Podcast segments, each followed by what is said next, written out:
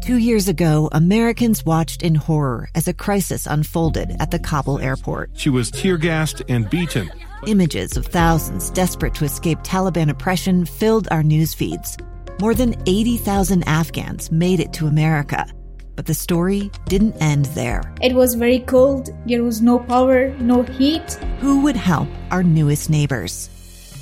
I'm Andrea Smardon. In Stranger Becomes Neighbor, you'll hear the stories of some remarkable refugees who left their homes and their dreams behind only to start over from zero. Their only possession was three blankets. And you'll meet Americans who stepped up to help them. You want me to come when you deliver your baby. What can one person do in the face of an international disaster decades in the making? That's Stranger Becomes Neighbor. Find us at kslpodcast.com, follow us on Apple Podcasts, or anywhere else you listen. Inside Sources. Inside Sources. Utah's source for exclusive access and insights behind the news. Here's the opinion page editor of the Deseret News, Boyd Matheson, on KSL News Radio 102.7 FM and 1160 AM.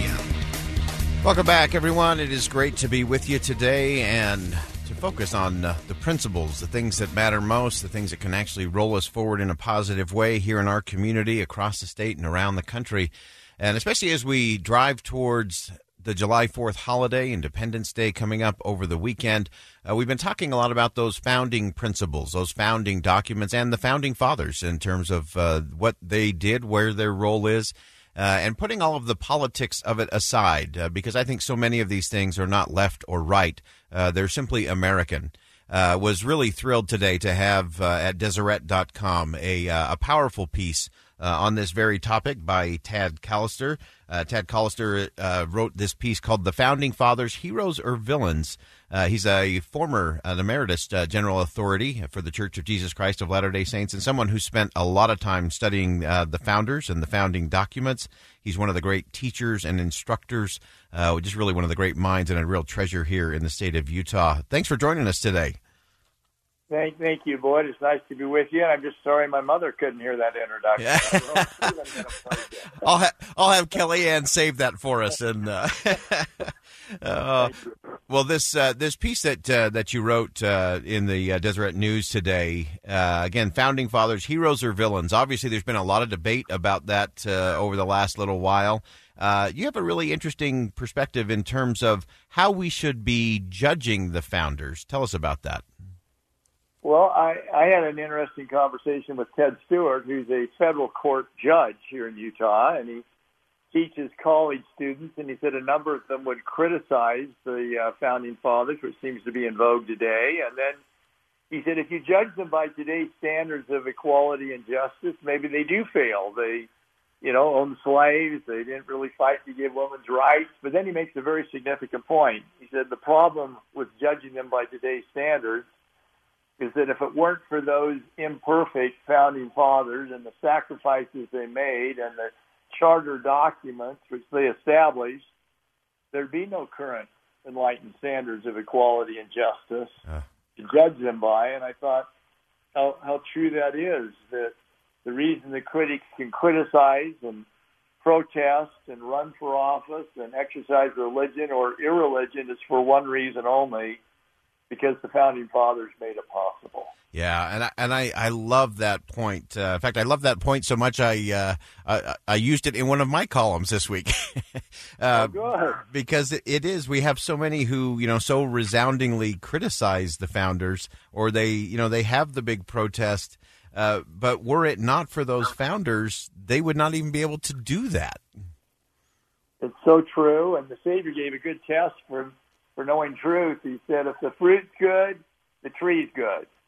And if the liberties are good that we have, which they are, then the tree from which they came, the founding fathers, must be good also. Yeah, that, that's so important. One of the other things I, I love that you got to in your piece uh, is is this idea that you know this was not a uh, one. This was a. I always say America happens within the parentheses of a crazy idea.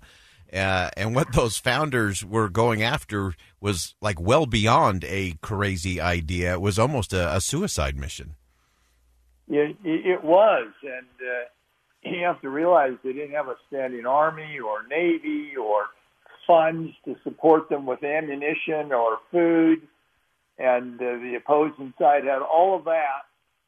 Yet somehow they knew deep down within their in themselves that there was a this divine impulse, this divine drive to have this quest for these liberties that we enjoy uh, today. They truly were men of God, and our our Doctrine and Covenants tells us that they were they were wise men who God Himself raised up for this very very purpose.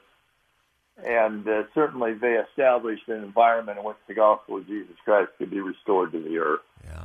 If, if you're just joining us, we have uh, uh, Tad Callister on the line with us, Emeritus uh, General Authority for the Church of Jesus Christ of Latter day Saints, and uh, just a very powerful piece on the founders. And uh, Brother Callister, I know that you've been doing a, a, lot of writing, a lot of research of late. Uh, I think uh, hopefully culminating in a book before too long that the rest of us can dive into around the founders and the founding documents.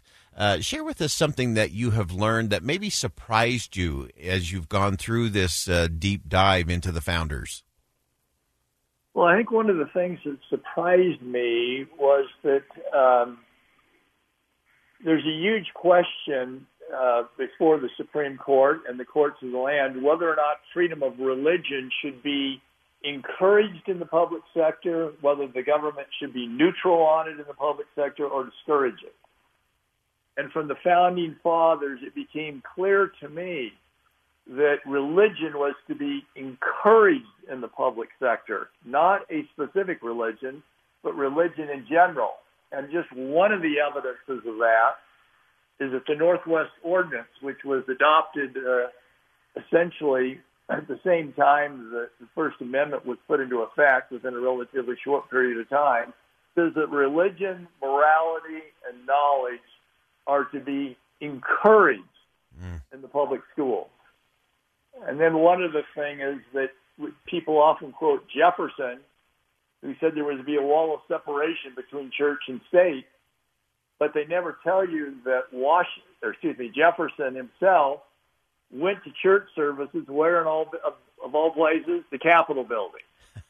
that he authorized church to be held in the Treasury building and the Supreme Court, and in his inaugural address, pled to God for his help in his service and ask the people to plead for God's help as well. So if actions speak louder than words, he certainly was endorsing and encouraging prayer and religion in the public sector. Oh, and, and yes, and having that in the public square, I think so much of the debate, as you mentioned, uh, has been okay, fine, you can do that at home or you can do that in the walls of your church. Uh, just don't bring it into the public square.